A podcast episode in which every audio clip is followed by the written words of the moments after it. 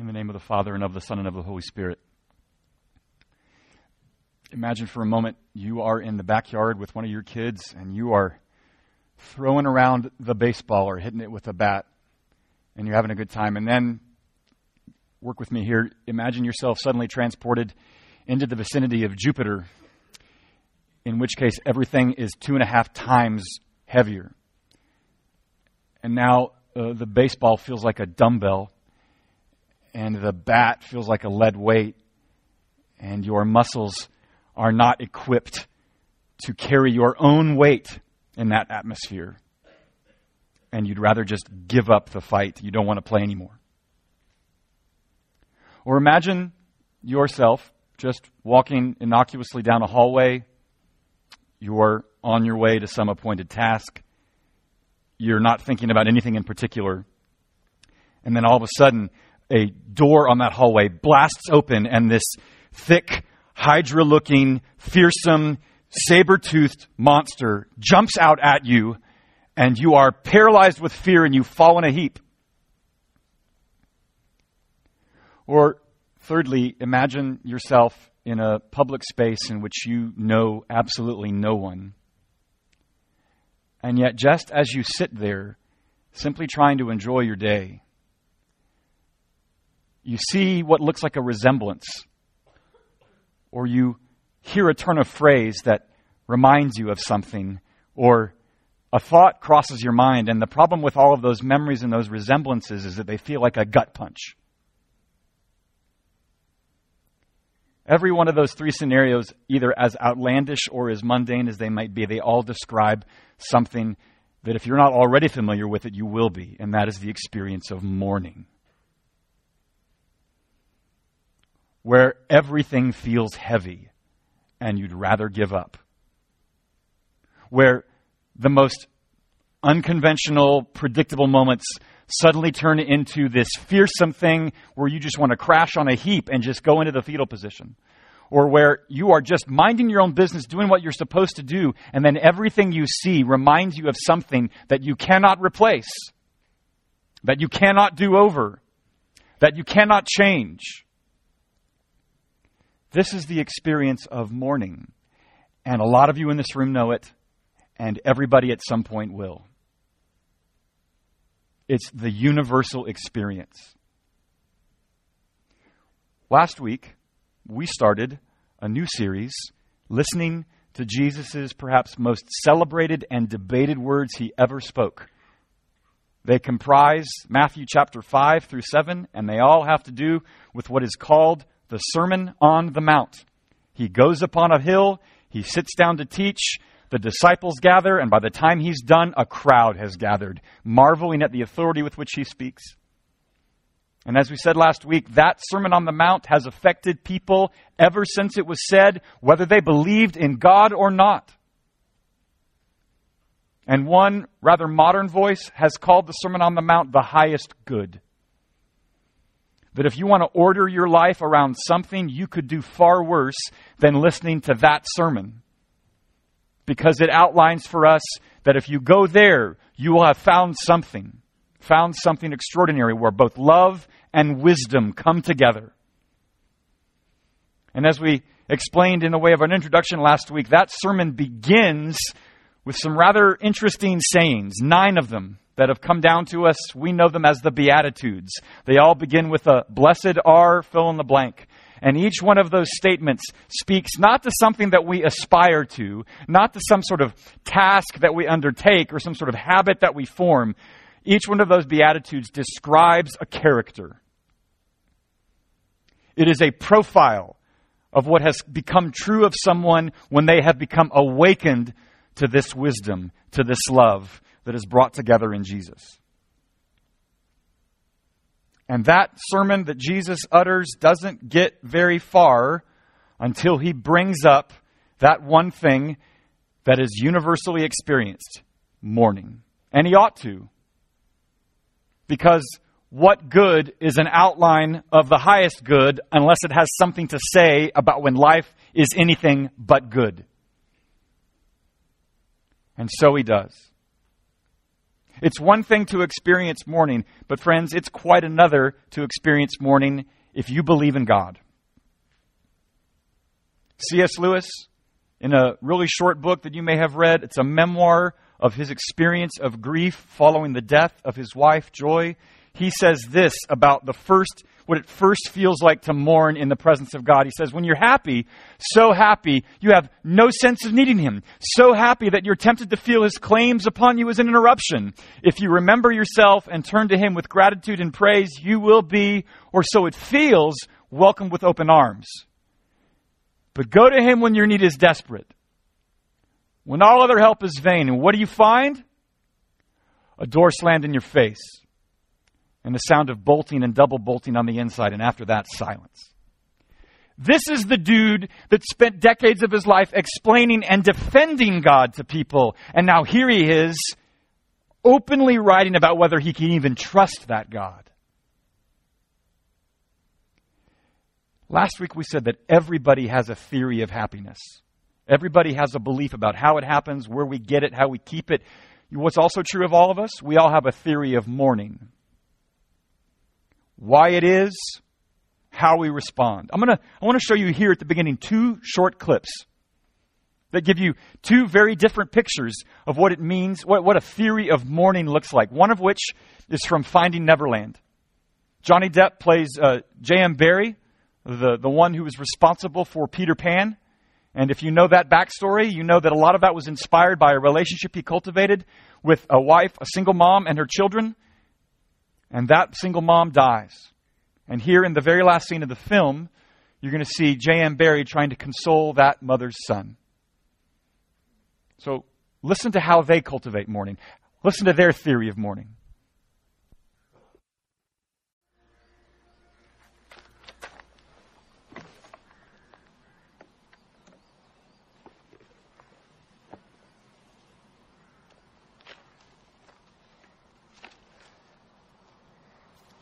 Mother pasted it back together after I ruined it. And then I saw the play. I just started writing. I haven't been able to stop. She would be very pleased to know that.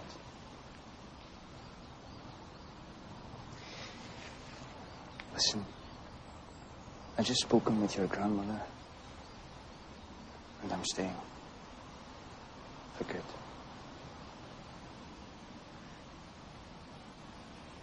I'm sorry I was so horrible. Don't worry. It's just. I thought she'd always be here. So did I. But in fact,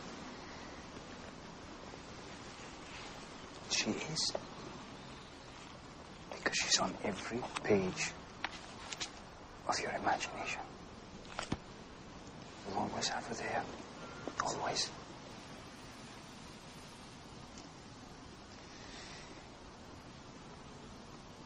But why did she have to die?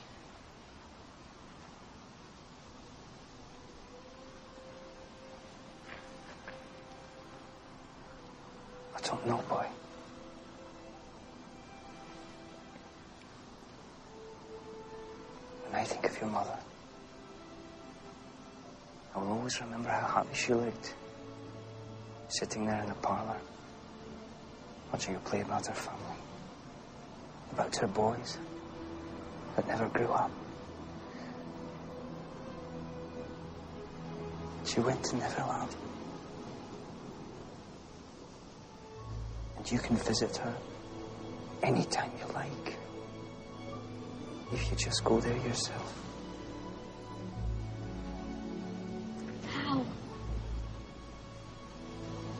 Believing, Peter.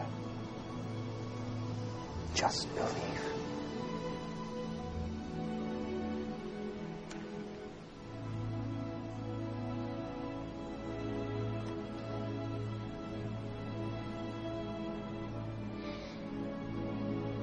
I can see her.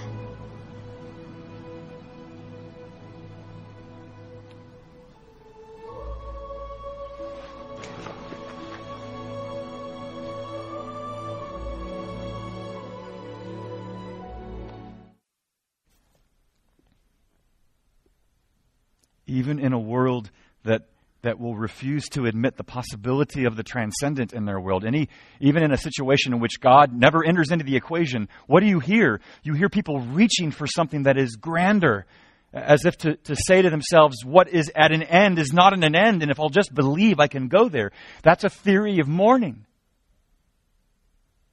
Now, here's another one from Patch Adams. Patch Adams is the, the story of a, of a man who was actually in a mental institution and he heals and he, he goes to medical school. Sign me up. And here he learns in the course of his studies that, that something, is, something is broken about the system in which patients are not cared for. They're just sort of treated as cattle, if you will. And, and here, here is Patch Adams wrestling with those um, feelings of, of seeing kids, of all people, kids suffer and die. And he comes to the edge of a precipice, and here he is in a wrestling match with, with God. Listen to how he goes there.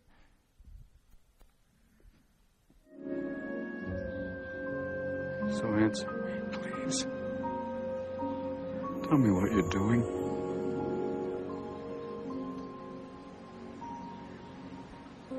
Okay, let's look at the logic. You create man. Man suffers enormous amounts of pain.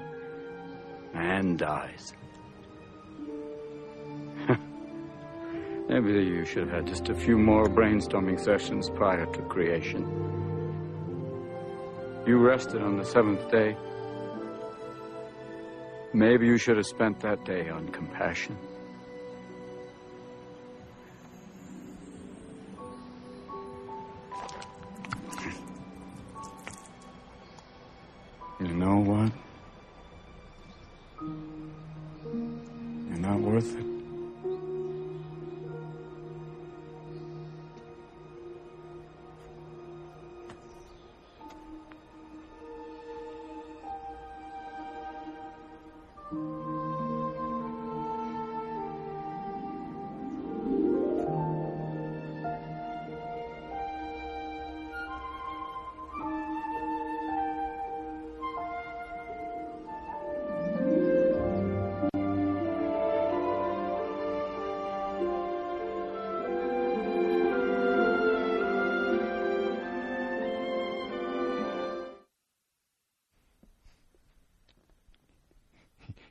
Whatever faith he has, it is like these trees that we see outside. It is bending. It is under the weight of the pain and the sorrow and the suffering that he's seen on a daily basis, and he's about to snap, and then something intersects and interrupts. Everybody has a theory of mourning. We want to listen to Jesus' theory of mourning this morning. That actually there may be coming joy that comes with the mourning. We're going to learn three things, and we're going to listen to one verse. We're going to learn some hard news, some heartening news, and the highest news. And I thought, as I meditated on this text this week, that I couldn't think of a better person to read this passage than Grant Angel. So, Grant, can you come read us verse 4? And if you will, in honor of God's word, would you stand if you're able?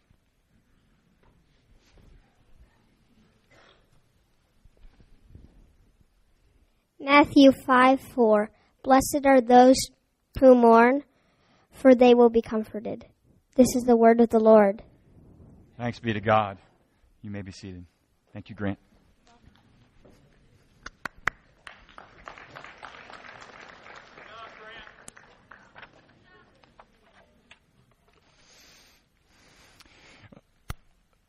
One way you know you can trust someone is that they don't tell you no lies, and they don't conceal from you the truth that you need to hear, and they don't play the little bait and switch game with you.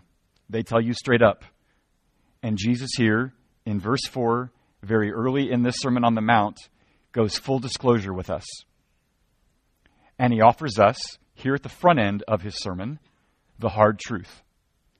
And this is the hard truth everybody mourns, including those who take their rest in the idea that there is a God who is both good and powerful. God bless Jesus that here at the beginning of that gospel, where he has come to tell us all that he has come in the name of the Lord, that he has come to preach to us good news, that God is on the move, that his kingdom is in play, that his, that, and, and that kingdom is just shorthand for saying that God's purposes are at work through his power and his presence, and that power and his presence has never been at work like it has been before, and it's present in who Jesus is. Jesus says that. Jesus begins his ministry with that. And here at the beginning of his ministry, he wants everybody to know that notwithstanding, you will mourn. This is our Father's world. This place will suffer because every beauty suffers. And he is unequivocal about that, and he is unapologetic about that, and he is absolutely straightforward with that. And we will lean in then, because we know he's not trying to sell us something. He's trying to be very honest here on the front end. The question is, though, what is in Jesus' mind when he says, Blessed are those who mourn? Because he doesn't specify what we're mourning over. He doesn't say, You'll mourn about this, you'll mourn about that. I mean, he says that in other places, but here he's just, you know, he's playing the very close to his chest, really succinct mode. Just little phrases. Blessed are those who mourn. About what, Jesus? Before we go projecting upon his words whatever we might think we might be mournful of, maybe we should think a little bit about who he's first talking to. Who are those gathered here at the front end of his sermon? It's his disciples. Why would they have cause for mourning, such that Jesus would need to say that to them, that there is actually blessing in that? Well, if you just kind of take it as a Jew from a very wide angle lens, a, a historical perspective, if you're a Jew and you're in Israel, you're in occupied territory without invitation. You didn't ask them in. Rome is there, and Rome is only the most recent of empires that have come to dominate, decimate, and oppress your people. They're there. And so you know what it's like to be under the thumb of oppression, of indignity, of injustice. They get it, and that would be mournful. They were in Babylon. The northern kingdom is uh, exiled to Assyria. The southern kingdom gets exiled to Babylon, and they're there for hundreds of years. And then they get repatriated back to Israel. They're not in exile, but they not at home. Home, but not free. And so even, even in the mind of a disciple at that time, if you're a Jew in first century Palestine under the oppression of a Roman Empire, you would have Psalm 137 memorized. Because in that psalm you hear the people, the psalmist singing, By the waters of Babylon there we sat down and wept. When we remembered Zion, on the willows there we hung up our lyres. For there our captors required of us songs, and our tormentors mirth, saying, Sing us one of the songs of Zion. They knew what it was to be in exile. And who knows what's worse? To not be uh, allowed to be in your country or to be in your country but not feel at home. This was not how it was supposed to be. This was not how the story was supposed to unfold. And for that reason, his disciples might have known what he meant when he said, Blessed are those who mourn. But, but go from that wide angle and, and just, just come a little narrower. If you're a disciple, what would it mean? How would the idea of mourning resonate with you if you had chosen to follow Jesus? Well, it's not long after those dudes begin to follow Jesus that the one that had prepared the way for Jesus finds his head on a platter. Under oppression, he speaks truth to power, and that power answers with a beheading. John the Baptist believes in the holy love of God, and calls out Herod the Tetrarch for what he has done, and that was met with persecution. That's a destiny for those who would follow Jesus. You might mourn that. You might also mourn the fact that if you're going to follow Jesus, that, that has a certain kind of adventure to it, or, or an appearance of adventure to it. But in order for you to follow him on that adventure, you gotta, you gotta let go or sacrifice a lot of other things that you might have really enjoyed and loved doing. Those dudes who fished, they had to drop their nets. That tax collector, Matthew, who had found a pretty lucrative lifestyle in being a tax collector, he had to let that go. Every one of those, there was a sacrifice involved. Why? Because Jesus said, You're actually going to find something better if you go with me. And they had to take that on faith. And even if some of the things they gave up were good and of themselves. It was still a loss. And even if Jesus would promise, what I have for you is even greater than what you might give up, it's still not there presently. And so it's a way of mourning. The wide angle lens for why they might mourn, a narrower lens for why they might mourn, but, but let's, let's narrow in really tightly into just sort of the disciples' inner life. Because whereas we are here in the earliest phases of Jesus' public ministry, there were two of his disciples who, at the end of Jesus' public ministry, when everything's culminated, they have a very similar experience with very different outcomes. The Apostle Peter, you know his story.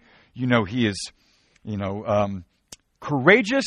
He says, I'll die with you, I'll follow you. And, and even when Jesus says, Now you're probably going to fall away, and he says, Not me, I'll never do it, right? So he's full of bravado. And then what happens? Jesus gets arrested, and Peter does what? He flees. When people start asking him, You know the dude, right? And he goes, I don't know him. He denies him wholeheartedly. And then he hears the rooster crow. And then he remembers what Jesus told him, and Peter is brought low. But there was another disciple that had a similar experience. His name was Judas. He didn't deny Jesus, he betrayed him. And there are all sorts of theories about why Judas would have done that.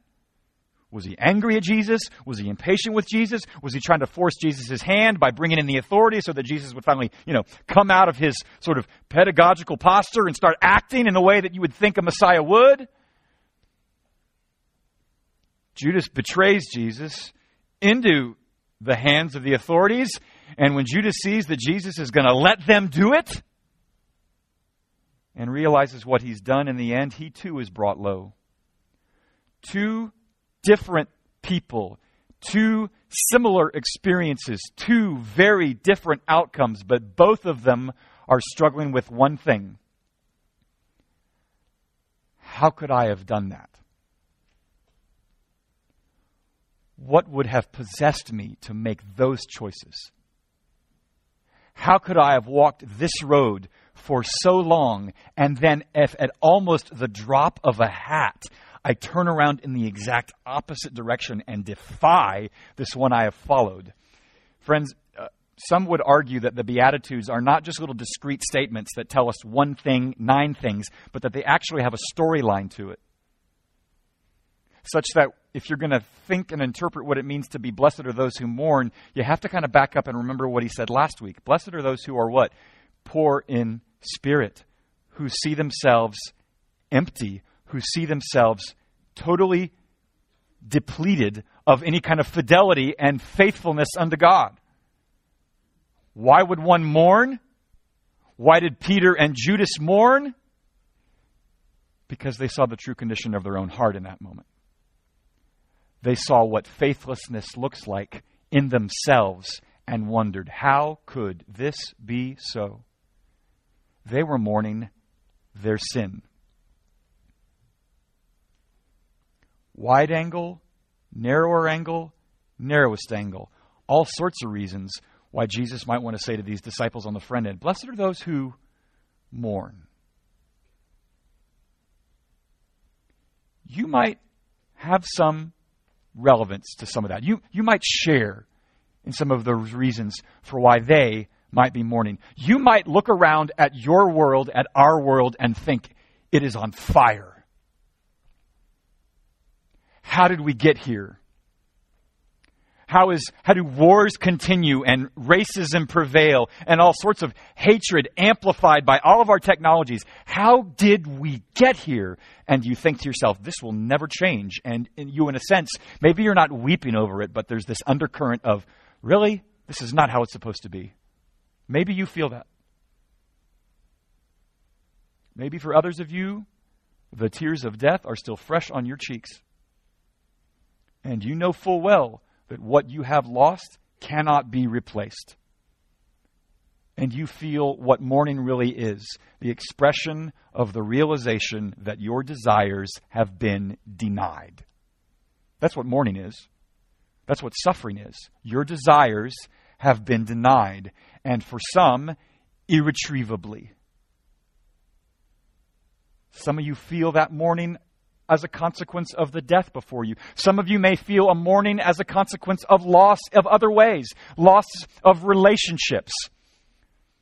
relationships that are broken and you say no way forward for them to ever be mended, losses regarding opportunities, things that you saw, things that you held onto, things that you let slip through your fingers, or opportunities that never came and you feel like they are irretrievable. Some of you feel losses as a consequence of, of just realities that you can't recover, or of capacities that you once had that don't ever seem to be coming back anytime. That's you mourn that. It's a desire denied. But you may also mourn because you find yourself somewhere on the spectrum in between Peter and Judas. Somewhere between denying him and betraying him, and you wonder, why am I like that? Why do I continue to do that? Why do I do what I very not want to do? Why do I do the very thing that I hate? Paul asks in Romans chapter 7. Why is that true of me? Why do I go there so easily? I read an article this week from somebody that said, you know, sometimes I'm not sure if I want to read War and Peace or if I just should be, uh, if I just should want to read War and Peace. Like, I know that War and Peace is a great piece of literature in, in part of me, right? And, and so maybe, maybe I really want to do that. But maybe it's just that I just want to think of myself as somebody that would want to read it. St. Teresa of Avila from several centuries ago, a nun, she said quite candidly, Lord, I don't love you. Lord, I don't even want to love you. But Lord, I want to want to love you. That's us. That's our heart from time to time. We want to want to love Him. We want to want to follow Him. And yet, look deeply inside of us and we wonder, where is that heart? Where are we on that spectrum? We want to be like Eric Liddell was. You know Eric Liddell from Chariots of Fire? You, you know that, yes, I, God made me fast. He made me for China, but He also made me fast, and when I run, I feel His pleasure. We all know that line. But you don't know the story of what happened afterwards. He, he goes to the mission field in China, and in time, he ends up in an internment camp in Japan. And there in the internment camp, when everything has fallen apart, his whole storyline has been rudely interrupted. What happens to Eric Liddell? He becomes the guy that becomes everybody's father figure. He's the guy that teaches the kids how to play chess. He's the guy that always throws together a soccer match on the on the room uh, on the fly. He's the guy that helps sing songs. He's the guy that teaches everybody in the internment camp this song. Be still my soul, the Lord is on your side. Wait patiently. He's that guy. Even in the midst of everything turning bleak for him, he's that guy that radiates and, oh, I want that. But how many times do I go, man, I'm not that? And I grieve it.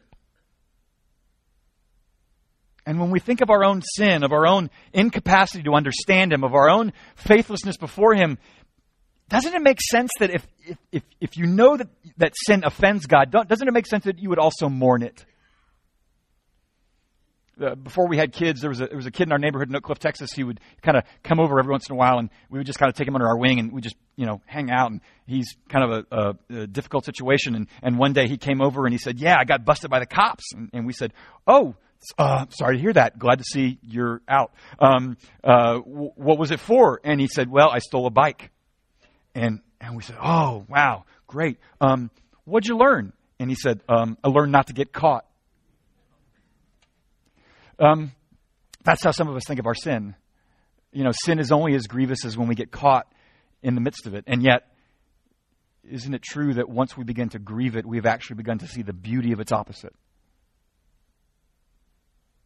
The hard truth that Jesus is trying to get across here early is this everybody mourns, including those who take their rest in the one who is both good and powerful. But that's not the only news he has for us.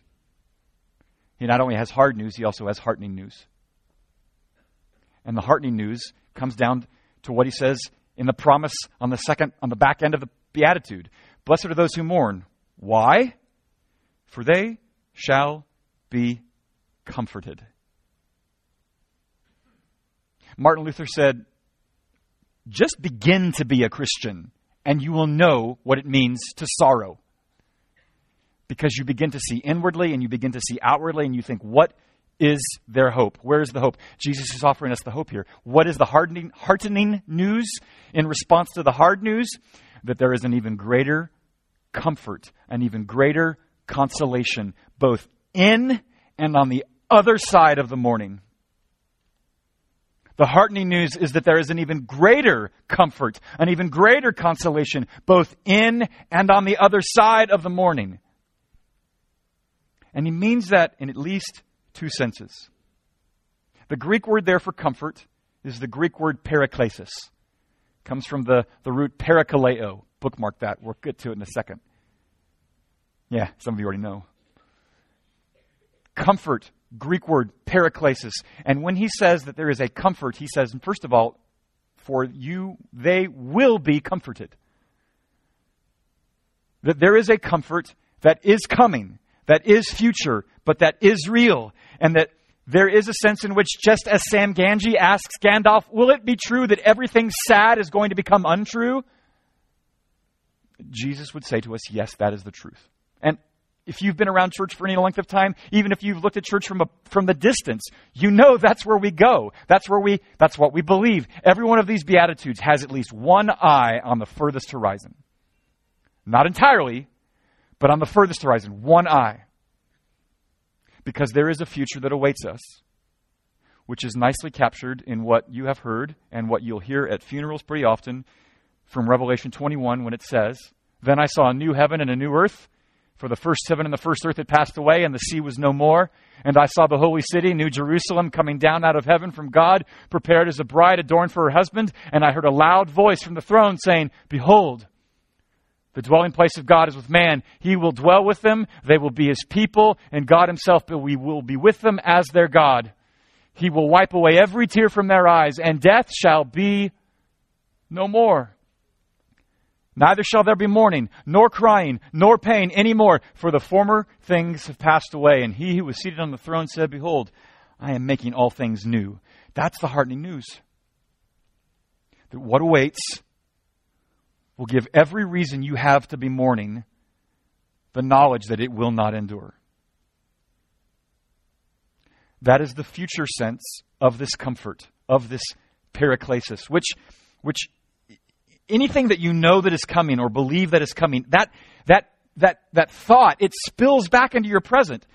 Some of you have once had a birthday party and you knew it was coming. And the knowledge that it was still like six weeks out, or in the case of my kids' uh, thought, nine months out, that, that thought actually had an effect on your present the arrival of something good, the anticipation of an event, or whatever it might be, a milestone for which you will give thanks.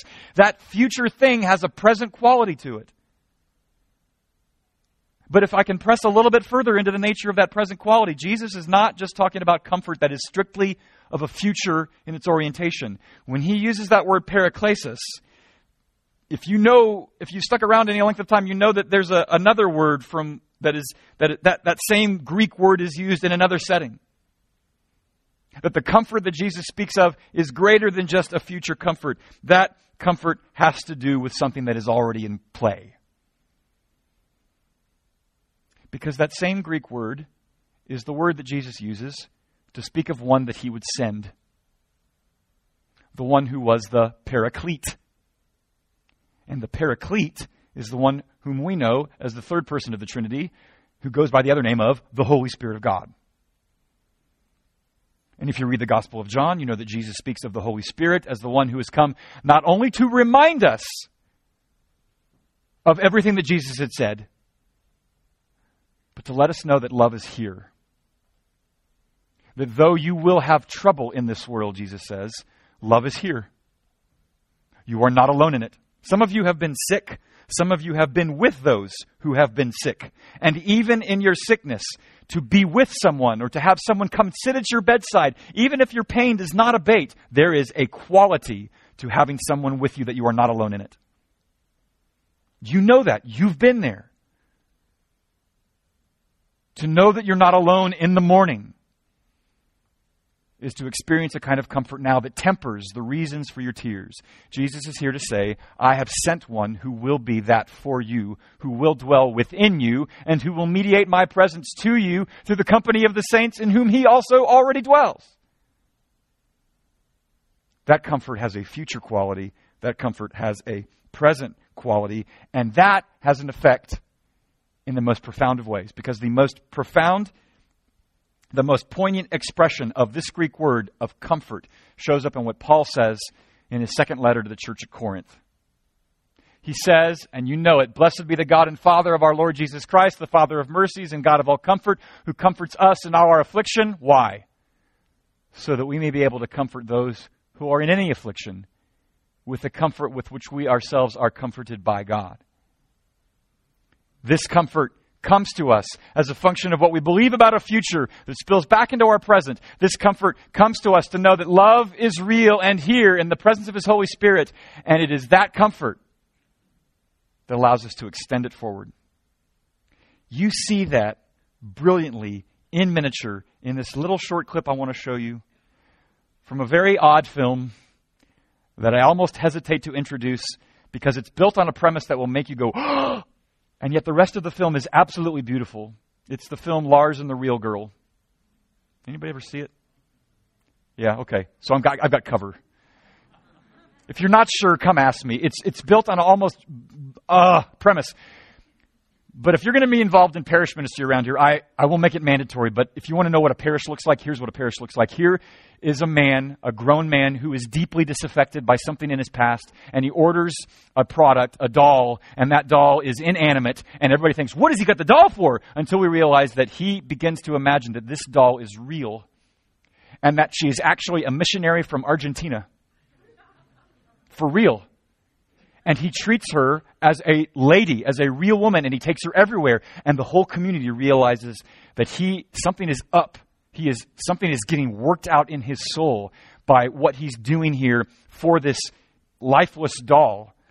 And here in a film, here towards the end of it, this doll in his mind is dying. And he doesn't know what to do with his mourning. And the community has come around him to show him something and to tell him something.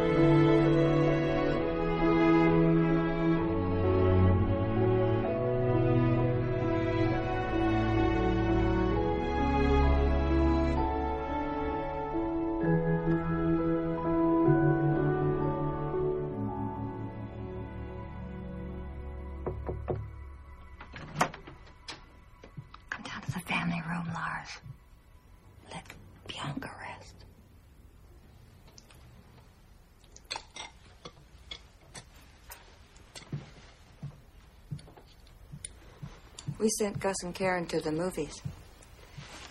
They didn't want to leave you two.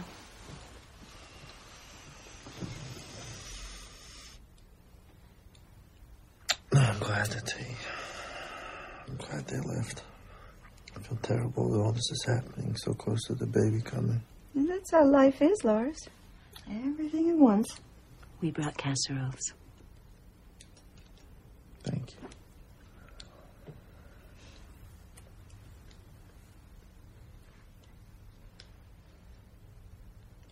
Um, is there something that I should be doing right now? No, dear. You eat. We came over to sit. That's what people do when tragedy strikes. They come over and sit.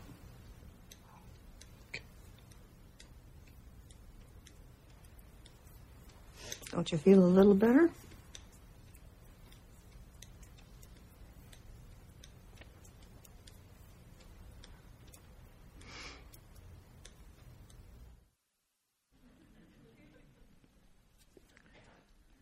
There in his mourning, this little Lutheran community comes and surrounds him and realizes that he is working out something deep in him and they are just going to be a presence unto him. That's what a parish is. And whatever he is mourning, their presence mediates something true that gives strength. Because all of those ladies in that room at one time been where he is now. And they've come to extend that kindness and that comfort because they get it.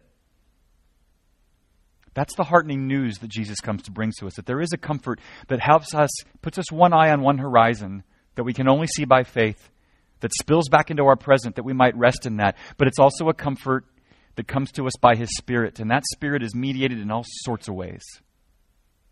That's the heartening news. And I don't think any of this is new for you. The, the hard news about everybody mourning, we all get that. That's not hard to swallow. It's this heartening news that makes you go, I want to swallow that. I really do. I want to bite down on it, but how do I bite down on it? How do I sit in that chair? That's why you have to end where Jesus ends to hear the highest news. The hard news we get, the heartening news we want to get, it's the highest news that gives us the strength perhaps to bite down on the heartening news. And the highest news is this your greatest consolation comes through his deepest mourning. Say it again. Your greatest consolation, your greatest comfort comes through his deepest mourning. Why does Jesus ever weep in the New Testament? He weeps over Jerusalem because they would not listen. They would not entertain that he, in fact, might be a visitation from God. He weeps over that. He weeps at the tomb of Lazarus. Why? He knew that Lazarus was about to rise from the dead, so why is he crying? Because he realizes that Lazarus is a picture of us all, held in bondage to sin and to guilt and to death. And that is a weepful, a mournful thing for him. He weeps over that. And why does he weep again? In a garden?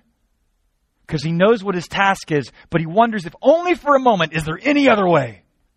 but not my will, but yours be done. Track the reasons why Jesus weeps, and then you know what is our greatest concern for mourning. It's an estrangement from all that's good. It is settling for something that is less than good. It is thinking that the highest good either doesn't exist or isn't worth for worth knowing or living. And Jesus weeps over that. And what Jesus does in his tears is the beginning of the end of everything that causes us to mourn. He enters into suffering, into his mourning. He begins to weep for us that it might be the beginning of the end that leads to everything that we mourn for. And so by his living, he shows us that any sacrifice that we might make on his behalf was worth a sacrifice. And by his dying, he shows us that every sin that we might have committed would be covered by his blood, full stop. Covered forgiven. And by his rising, he shows us that he has made the kill shot against death. That we're just waiting for that thing to wriggle until it's over and dead. And by the sending of his Spirit, he's come to show us that he love is here, even with us, even in our tears, even when our mourning. That's the highest truth. Our greatest consolation comes as a consequence of his deepest mourning. What then do we do with all of that? The hard truth, the heartening truth, the highest truth. How do we take comfort in our mourning such that it is to us a place of flourishing? I think it's three really short things. The first one is really easy mourn in context. Paul writes to the church of Thessalonica, they, they've heard a rumor that the resurrection of all the dead has already happened, and they think, I've missed it. And Paul is saying, Don't worry, hasn't happened yet. You're good. Those who have fallen asleep, fear not. They are only asleep.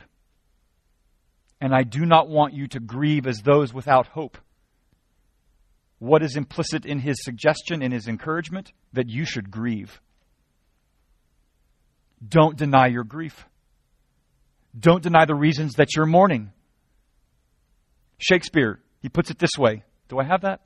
Give sorrow to words. The grief that does not speak knits up the overwrought heart and bids it break. Not to mourn is not to love. Not to mourn the loss of one you've left, of loved, is, is to, to cut yourself off from the love that you had for them. Not to mourn your sin is not to, to grapple with what it really is and how it is a, is a defiance of what beauty is and the defiance of what good is. Not to mourn it is to misunderstand it. You have to grieve anything that you might mourn, and you have to give voice to it if you can. So don't deny it. But also beware of how grief has the capacity to be indulged. I have scrambled looking for an illustration of what I'm trying to say by this, and this one may work and it may not, but fire hoses, when they're on, can be very helpful. You hold them, you put out fires. That's what fire hoses do.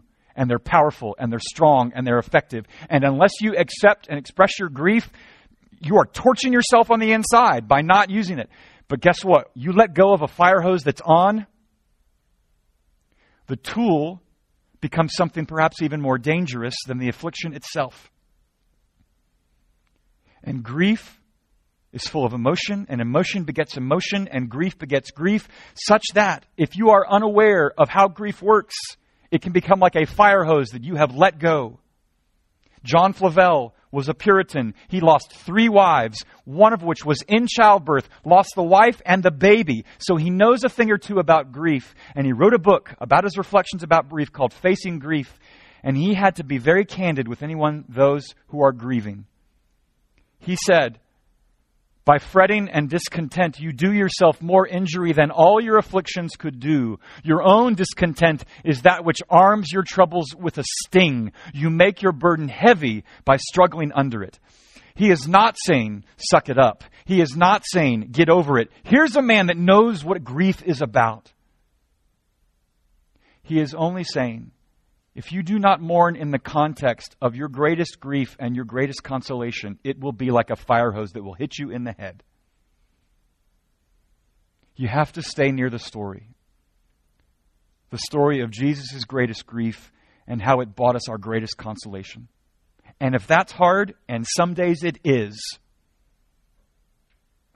when you're not sure you can believe that at all, and faith feels like a fairy tale, May I let you hear a word from Flannery O'Connor, who said this about faith and pain. I think there is no suffering greater than what is caused by the doubts of those who want to believe. I know what torment this is, but I can only see it in myself anyway as the process by which faith is deepened. It is much harder to believe than not to believe. If you feel you can't believe, you must at least do this. Keep an open mind. Keep it open toward faith. Keep wanting it. Keep asking for it. And leave the rest to God. Faith is a gift. Faith is a grace. Faith we ask for. Faith is something He bestows. And especially when it comes to mourning, we must keep an open mind and keep asking Him for the strength in which to persevere. Mourn in context. But when you mourn, you must give thanks. You must give thanks for how what you have lost in time connects you to what remains in eternity. A few weeks ago, I opened our service by referencing an article that had been written by that Duke University professor a couple weeks ago, Kate Bowler. In that article, she sums it up like this the terrible gift of a terrible illness is that it has, in fact, taught me to live in the moment. But when I look at these mementos, I realize that I am learning more than to seize the day. In losing my future, the mundane began to sparkle. The things I love, the things I should love, become clearer and brighter. This is transcendence. The past and the future experienced together in moments where what? I can see a flicker of eternity. As you mourn, the hope that you will not see fulfilled so far as you know unless God intervenes in a powerful way, you must learn, and I must learn to give thanks for what I am losing in time connects me to what is eternal and cannot be lost. The last way you mourn to find comfort, we come full circle. We hear C.S. Lewis one more time. Because at the end of that memoir, he wants us all to know that even as you mourn the things that defy explanation, the things for which no reason would ever be good enough that you could ever imagine, you must know that you are still have a reason for hope, such that when C.S. Lewis thought long and hard about losing his wife, he came to this later conclusion. When I lay these questions before God, I get no answer, but a rather special sort of no answer. It is not the locked door. It is more like a silent, certainly not uncompassionate gaze, as though he shook his head, not in refusal, but waving the question like, Peace, child. You don't understand. Job never got his questions answered. Job never got back fully replaced what he had lost. But Job, though he had heard of God, says later that he had seen God like he hadn't seen him before. I don't know what that looks like for each one of us. But here are testimonies of those who have discovered that there is a comfort greater than our mourning. There is a future that we might lay claim to, which has a moment in our present. Blessed are those who mourn, for they shall be comforted. Let's pray.